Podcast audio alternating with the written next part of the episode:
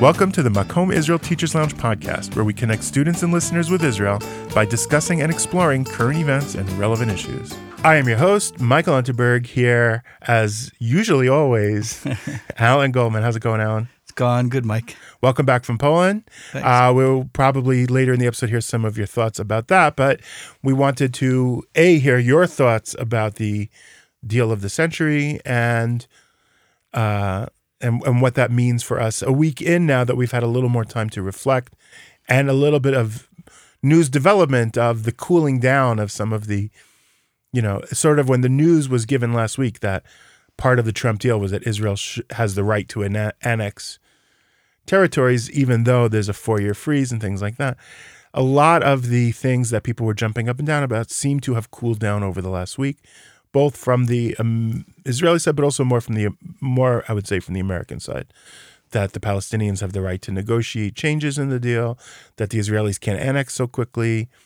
So, as sort of, I think we predicted things were going to start to cool down. That the that the hot takes were a little too hot, and you had to sort of let things simmer down. So, what what are your takeaways, both from the past week, but also well, also from listening to my discussion with Benji? Yeah, I thought uh, first of all, kudos to you and Benji. I thought you did a really good job in Well, that's good. um, Uh, you know, um, talking about it and giving some structure and and some in, and some good insight. Uh, I think your insight in the end was really clearly where we are now, and I think where it's going, which is it's just going to end up as one or more in a line of deals Yeah. that were proposed by various diplomats, American and or otherwise, that will go to the dustbin of history and won't Yeah. and won't uh, won't go out. But the question is, so, but but what does it do for people living here, and um, how does it affect our lives if it does? Um, And what educational yeah, points can we make? What what can we learn from it, even if it doesn't actually change history? What insights does it give us? Yeah.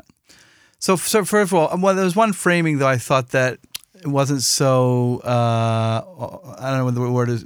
Uh, Do you have a more accurate framing? Meduyak, uh, framing? uh, framing, Accurate. uh, accurate framing. Let's say when Benji was talking about how we're we're kind of still in forty eight reference framework, right? That the Palestinians are still fighting the Nakba, and we're still trying to fight for those things. And and I think the truth is that that, and this is part of the, one one of the problems is that that Israel's really more in a sixty seven framework, a post sixty seven framework, and the Palestinians maybe in that forty eight. Uh, Is- framework, whereas Israelis are arguing about the aftermath of 67, Yeah. and Palestinians are fighting the af- aftermath of 48. Yeah, and that's part of how we are constantly not even talking the same languages. And you, you mentioned uh, when you talk about refugees, how we see the solving the refugee uh, issue, the Palestinian refugee issue, or others. We're not even talking the same language. We're not even we don't even have the fr- same frame of references of what is a way to.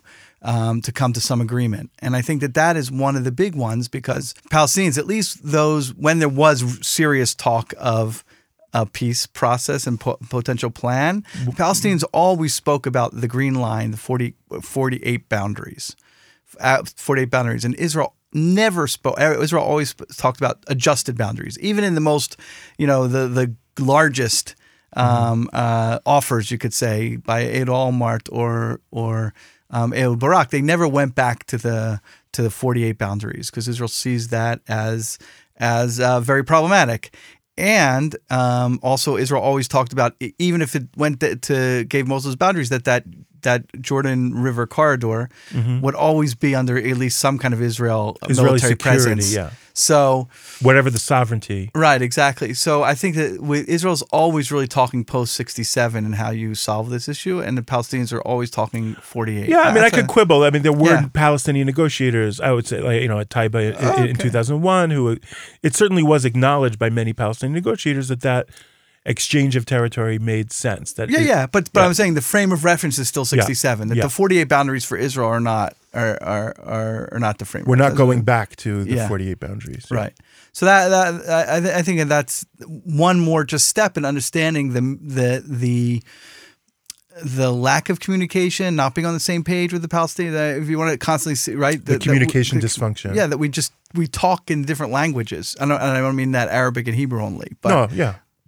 Literally our frames Our of narratives, our our narratives, cause us to frame things so differently that when we talk, we think we're talking about the same thing, but we're not. Right. And the other thing I think that needs to be brought up in this whole discussion is the Gaza withdrawal in 2005. Mm-hmm. That that is a you know in a sense of unilateralism, right? Mm-hmm. The fact that Israel made a unilateral move and pulling out of Gaza, And I think we could argue the failure of unilateralism Right. created a vacuum that led to chaos, right? which is obviously bad for Israel having rockets, but also bad for For Palestinians, Yeah. because we see the difference between the West Bank and Gaza in terms economically, of economic, cult- socially, employment, everything.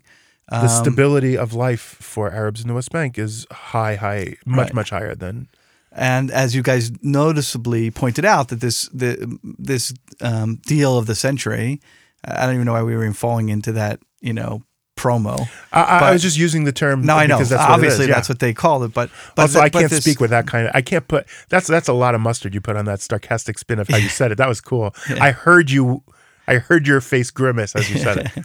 But the, this plan is clearly smacks of Israeli unilateralism, um, and and and so we Mm-hmm. Have to. I that I would the- argue it threatens it. Yeah. You know, after four years, if you guys don't come to the table, Palestinians, then Israel's just going to annex this unilaterally, including the Jordan Valley, and and highways through your country. Your your country's going to be a Swiss cheese of Israeli roads running through you, and that's just what's going to be. Yeah, and that's and that and that that really doesn't work.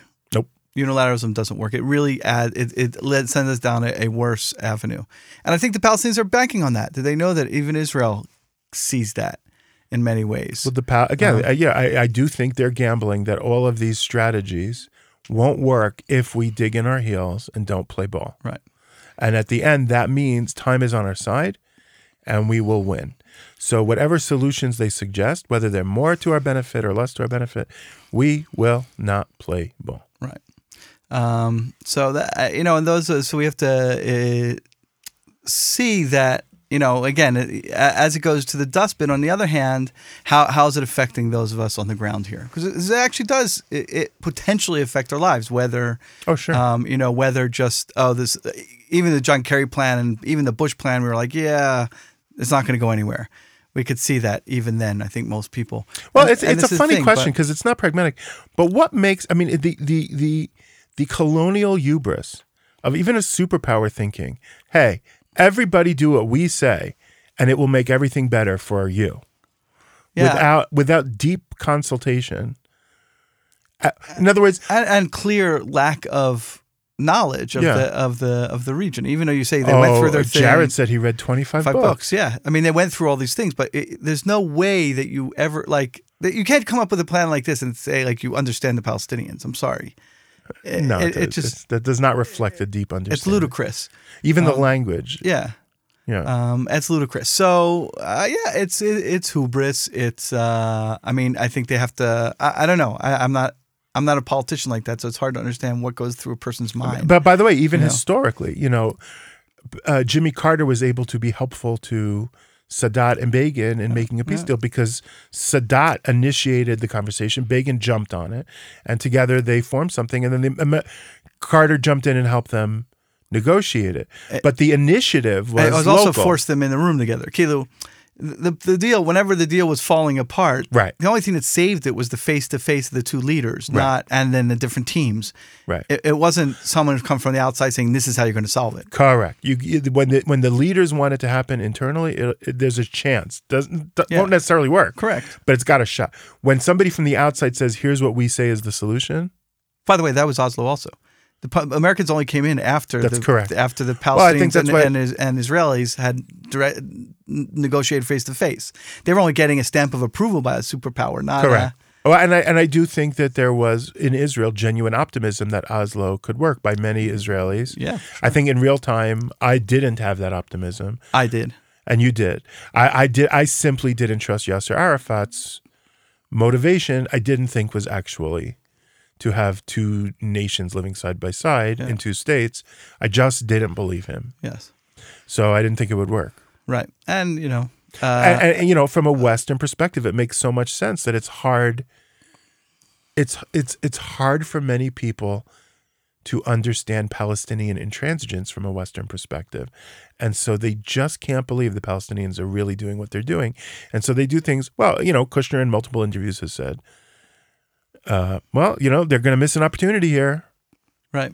They, but that's not how they think of it. So Well, they don't see it as an opportunity. they see it as a failure. Yeah. They see it as stepping into a bear trap Yeah. that'll keep them frozen and not be able to move. Why would I put my foot in a bear trap? Right. How can I convince them that it's not a bear trap? So That's that's an interesting diplomatic challenge Right. that the deal of the century doesn't begin to address.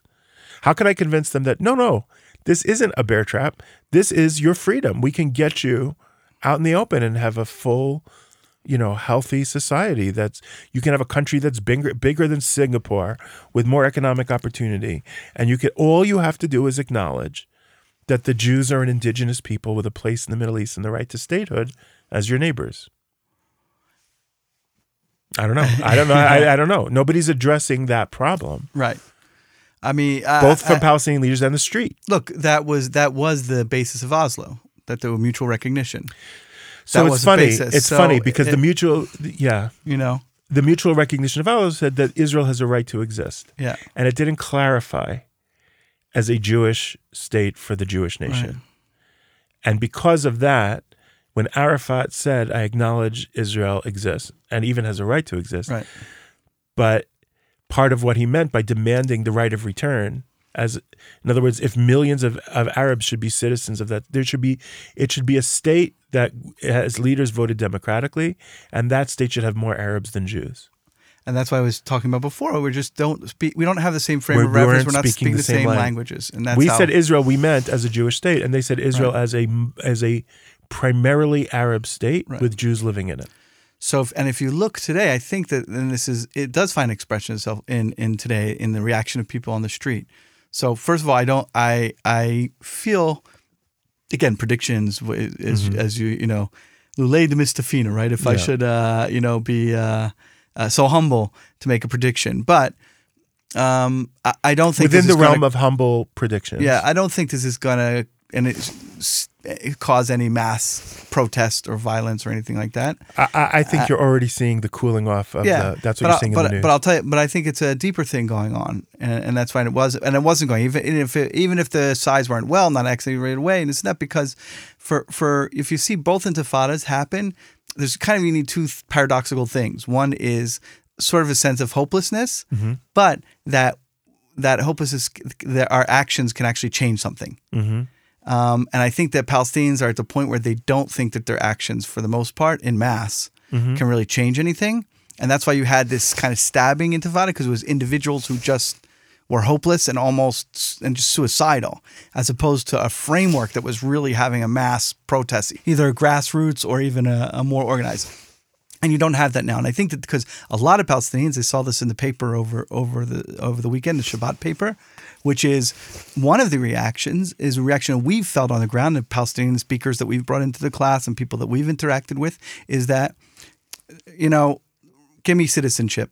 I want mm-hmm. citizenship, and that's how we'll get equality here. And then eventually we will either be the majority or not. But but but I'd rather be a citizen now of one state than having two states because the two state solution is gone. And I think that they so to them to say for you know looking in the news, well, this is killing the two state solution. Many Palestinians already have thought that the two state solution is over. and there's a growing So- minority in favor of a one state solution Yeah. And so give me citizenship in Israel. I'll use my my democratic rights and I'll make my life better.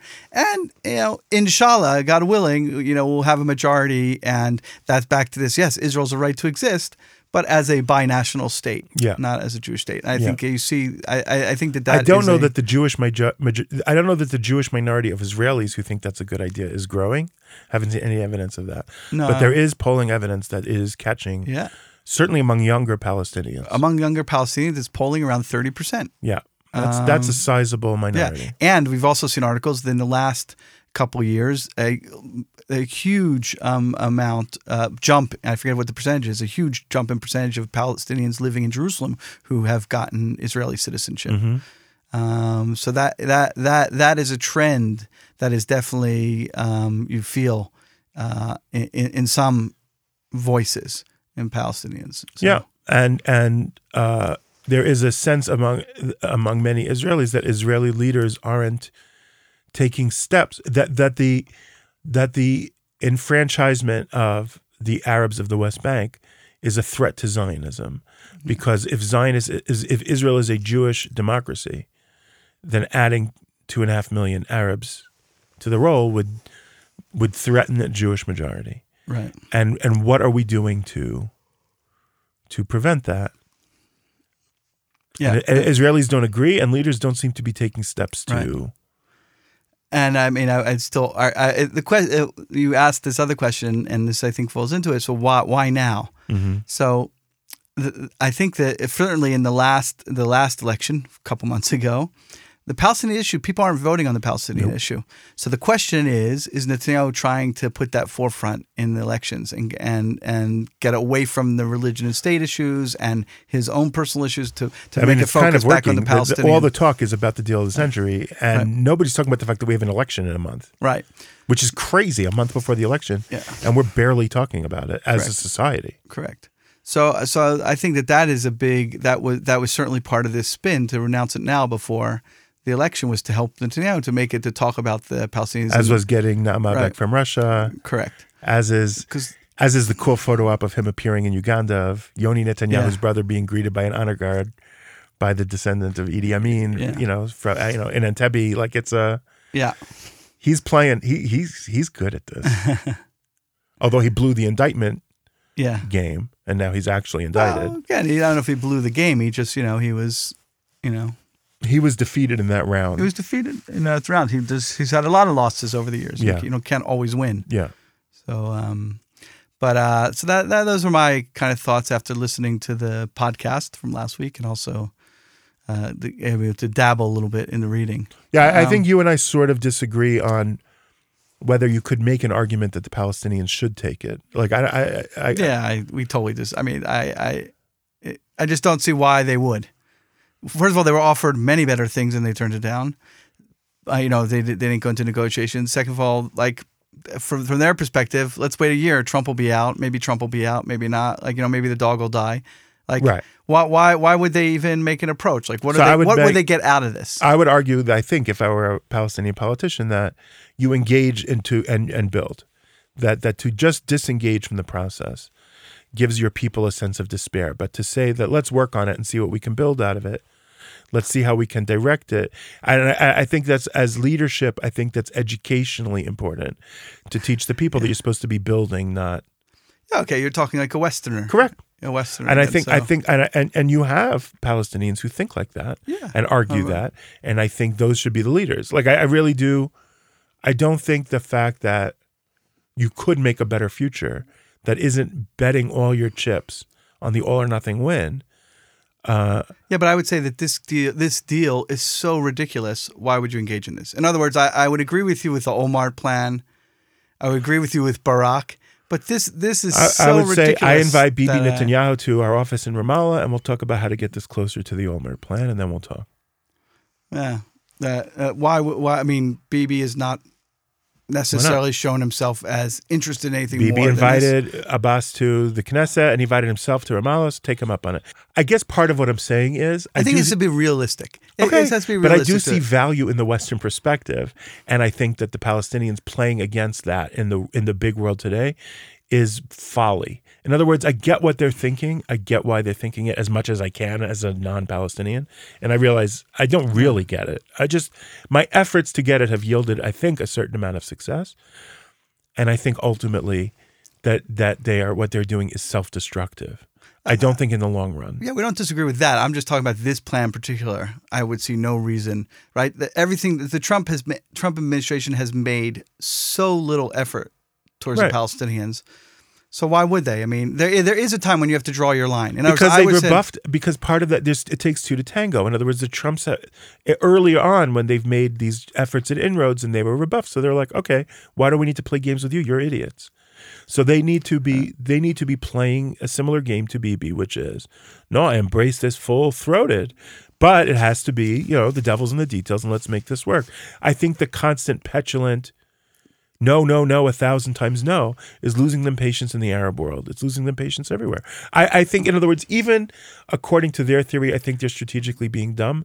And certainly in a broader sense of how the world actually works, I think they're being dumb. But that's, we're, we're disagreeing. I mean, that's we're a, quibbling over degrees, not over. correct.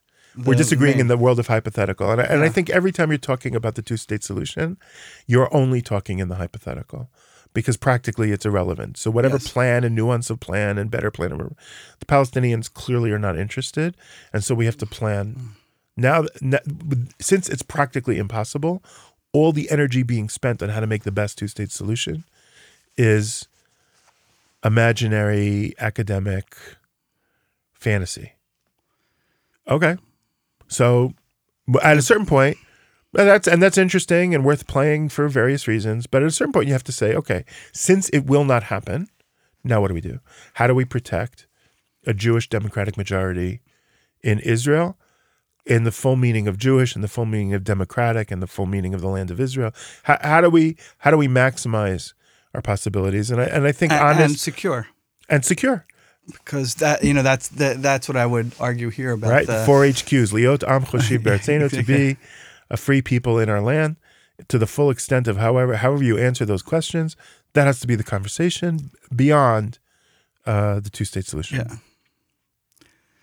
Yeah. Now, uh, in, in the few minutes we have left, I wanted to know if you were you were at a a pretty overwhelming experience in Poland this year. Can you describe basically what you did, what your job was? Um. So, yeah, I was in. Um.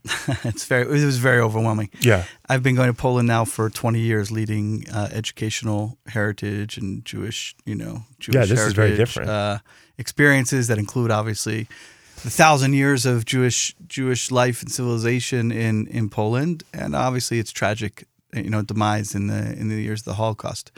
But this was an exceptional experience um, to have in all these years, where um, on January 27th uh, in 1945 the Russians came into um, Auschwitz, the town of, of which is the Polish name, and conquered uh, the area and, and more or less took over Auschwitz. I'm using these words particularly if we get into the narratives. And uh, much in the world calls it liberated. That's a right. Well, you're Uh, speaking with an educator's accuracy, yeah. not with the yeah, politically I- debatable. which if we get into it, I, I'll talk more a little bit How can Russians that, but- liberate a Polish? Right. They, right. It was all, all kinds of things. And it goes into part of the overwhelming part of all this is these three pronged narrative fight that's going on between Israel, Poland, and Russia. Um, but uh, so every five years, the the museum of Auschwitz Birkenau that's there to to teach and be, remember about the um, about uh, what happened in the Holocaust, in particular Auschwitz Birkenau. So every five years, they do a very big um, ceremony, state ceremony, where heads of state go. Like more than fifty state delegations come. There's over three thousand people. I, you can never get accurate numbers. 3,000, 4,000 people, I don't know. Um, and they build a, this huge tent so that people aren't freezing. Um, I mean, and here in Israel, we're very good. focused on the major Israel with all these heads of state and what that meant diplomatically from Israel. But you were at the Auschwitz museum, So I was at in- out, the site of Auschwitz-Birkenau. Yeah, so this was in the site of Auschwitz-Birkenau. And um, in Birkenau, in, in Birkenau, outside Yeah. the gates of Birkenau. And the amazing, amazing thing um, was that uh, Ambassador Ronald Lauder, uh, who is the president of the World Jewish Congress, and he's also the chair of the Auschwitz Birkenau Memorial Foundation, um, realizing that this is going to be the last chance to bring a significant amount of Auschwitz survivors uh, to the ceremony because another five years, you know, we're talking you know, mo- mo- most survivors are in the late 80s, early 90s. Um, they won't really be able to come. So put as a goal to bring 120 survivors from around the world. And we got over 100 survivors. So um, the Auschwitz Birkenau Memorial Foundation turned to JRoots, another organization I work with, involved in, that runs um, uh, meaningful travel educational programs around the world, and particularly in Poland, um, to run the survivor delegation. So the survivor delegation then made up of 120 or so survivors. They're a companion, each one a companion to help them, all paid for by the Auschwitz-Birkenau Memorial Foundation, amazingly. Um, and then family members who wanted to join. So there's a, a delegation of over 300 people. My job was running the delegation, the logistics, um, on the logistics education, you know, running, overseeing all uh, the, the delegation. Um, and uh, it was ran from, there's basically, it was sort of started on Friday before uh, with a smaller group and then ended on the Wednesday after, so on the 30th uh, for the whole delegation. and it was just overwhelming to be look i've doing this all these years i've met a lot of survivors i've talked to a lot of survivors i've even traveled through poland with you know i would say a good amount of survivors but there's nothing like being with over 100 survivors and their family members. And uh, many many of them have never been back. Usually people i go with have been back because they, they they've done it more than once you know? These are survivors of the Holocaust or survivors of Auschwitz? Mm-hmm. no we're talking only of survivors of auschwitz birkenau. Um, and it was really uh, many of them they all just want to tell their stories. You know that's why they're there. A lot of them a lot of them spoke about coming there for the last time or only time after the war for closure. Mm-hmm. And they were spilling you know spilling their stories out and their families were hearing things that they not, didn't necessarily hear before or if they've heard before but in a very different Mm-hmm. very different tone the oldest delegate was 100 years old um, and he came with his wife who's 95 Wow. from they're from Memphis, um, and they came with uh, also two two daughters. Um, and the the youngest delegate was seventy five. So that, that yeah, you just had that They were curious born. look. They were born. She was born in Auschwitz Wow. a, a month before liberation. You said Wow. liberation. Wow. Uh, yeah, in December. And amazingly, her mother was able to to nurse her and keep her alive. And there was another boy born who her mother was able to nurse also. Oh my gosh. Keep alive. Yeah. And the mother Incredible. conceived. Yeah. Uh, well, she conceived before they got there. Oh, she was one of the. She was a recent. Yeah. I mean, I, I don't remember exactly when, how, when exactly, but Uh-huh. because her father was murdered in, uh, in I guess Auschwitz, I think. I And they took the mother to labor camp, which Yeah, is weird. the labor, they didn't know the mother was pregnant, and then she hit her, and uh, and then she managed to keep her alive for a month. So the youngest was seventy five, and the oldest was hundred. Um, and then, of course, all the years spanning in between, because other kids were there, and yeah, pretty incredible. Um, pretty incredible stories and experiences, and coming from all over the world, people literally all over the world. I think you know. Um, As a, as a, is was it weird to be more in a background rather than a, a leader who's speaking all the time as more of a listener when you're at, Yeah. So, so first of all, it, it, for me personally, I wasn't in the role of sort of educator there. So that was Right. already. So I'm going tonight as back in my regular role as educator. So I'm very excited for because I was like getting spiel you have a to, lot to yeah to be. But um, part of our part of our challenge was to. It's not a regular journey, masa, right? So part of the challenge is how do you how do you enable these families to have these meaningful experiences and people to speak? You know, usually you have a survivor. Uh, if you have a survivor who goes with you on a trip, right? So you'll walk down, you'll ask him to or her to speak their story at different places. Well, how do you do that walking through Birkenau with five or seven survivors? Right. And everyone's told those stories. So we tried to break a framework that, that they could share with their their their children there and their families. Um, and Baruch Hashem, they got a lot of positive feedback that it was successful. That lots of people. Um, was there any Uh, what, uh, what what was done to record Oh, there's tons of recordings. So you can go on. First of all, you can go go on the Preserve Auschwitz um, website that they built for this, which is stories of lots of the survivors, and there's lots of videos.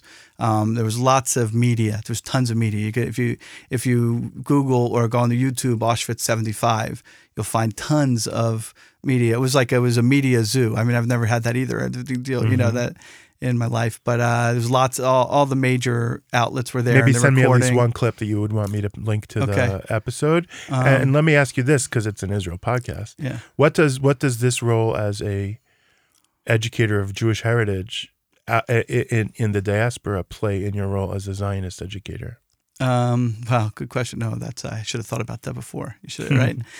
well, look, it's um, our whole experience um, in the diaspora has shaped who we are as a people today, right? We can't. In the early years of cer- or certain Zionist um, uh, movements or groups wanted to almost wipe out the diaspora. there was an impulse Uh, It was in an early impulse. It was called to yeah. It was called like negation of the diaspora or shlilata gola, right?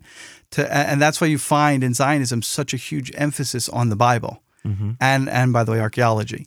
Well Mm-hmm. you had It's here. zionists who said we should we should be we become the canaanites like Right. even right yeah Right, uh, uh, break off of the Jabotinskyites Yeah. were wanted to call call themselves Canaanites. Yeah. So that was a there's a sculpture in the israel museum the canaanite Yeah, exactly. yeah. So uh, I think that that is um, uh, that's not my approach to identity building or who we are. You Mm-hmm. have to take the whole picture, and the whole picture is is that we are very much connected to our experience we went through. And I, I also tell my students in when I'm there that you know, wow, I feel so American. You know, sports, I'm more focus on America. Music, actually, more like American music. I dress like an American. I've been in Israel 30 years, but I still have such cultural and references and framework, and part of my identity is American. Mm-hmm. My family was in Poland for hundreds of years. I don't know exactly how many, but I know for hundreds of years. Mm-hmm. So, how has that affected my identity? Right? It has really shaped who we are and much of who we are, and that is very important. It's important to embrace that part of our identities. I think uh, um, knowing that our home is in Israel knowing that our home is in Israel. That's why I am a big believer. People like, uh, have, you know, we have this this big this big uh, uh, thing about um, kitniot over Pesach.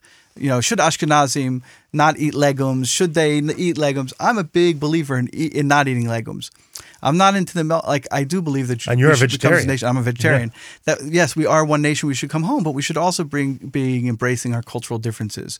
You know, I, I really am a believer this multiculturalism, and Mm-hmm. this, there's a multiculturalism in Jews. I would I would hate I hate to see Yemenites losing their cultural identity, and I Mm-hmm. don't want to lose my Ashkenazi identity. But that doesn't mean I, I that, that that is a, exclusive. It's it's it's part of what makes me, but it's also part of bringing it together as a Jewish people. And how does the Right. destruction part of it So the destruction part is affect you as something a that yeah that, that we have to that we have to also confront those parts of our history which are which are which are very um, difficult. And we have to also uh, confront the idea of what it means to be another and how and being an other in a place that you don't have a place that is that is yours that gives you a sense of, of who you are a, a, a- an identity and a physical safety those things come together um, and i think that that is also very important that we see around the world today you know uh, many other places other people are being seen as other and what that affects and that that's that is a very dangerous thing whether it be for jews or for for any other peoples um, who who don't have their uh, their own identities as a as a nation It's different if you have your own identity, then you can inter you can relate. But to Right. be an other within is very different. And, and right and and the society seeing you as other and we see that a lot in in many different places even in the western world um, it can happen and that that that can lead to a lot of danger um, so it's uh, all it's all it's all one big story. It's all one Yeah. big picture, and it's just a question of where you zoom in and where you zoom out. Somehow, the web you, you can start at any place in the web, and it all interconnects to this. yeah Boy, am I mixing metaphors, but to this tapestry of you know. Look, I mean, and it does mean. Look, we Jew, as I say, like in Poland, Jews wouldn't have stayed in Poland for a thousand years if it wasn't if there weren't good times. Mm-hmm. So people always say to me, "Oh, but Poland was awful, and why did they go there?"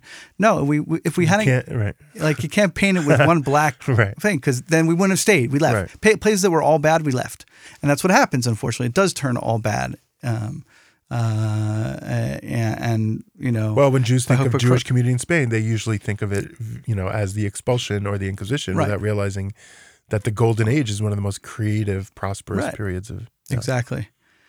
Um, so those that, that's sort of on a personal level. There's on a I don't think we have time for it, but on this this level of the narratives that are being uh, fought by by the governments is a, also an extremely interesting topic that maybe we'll get Right, to that's a whole time. other topic, right? About the, how how how Um, Poland and Russia and yeah.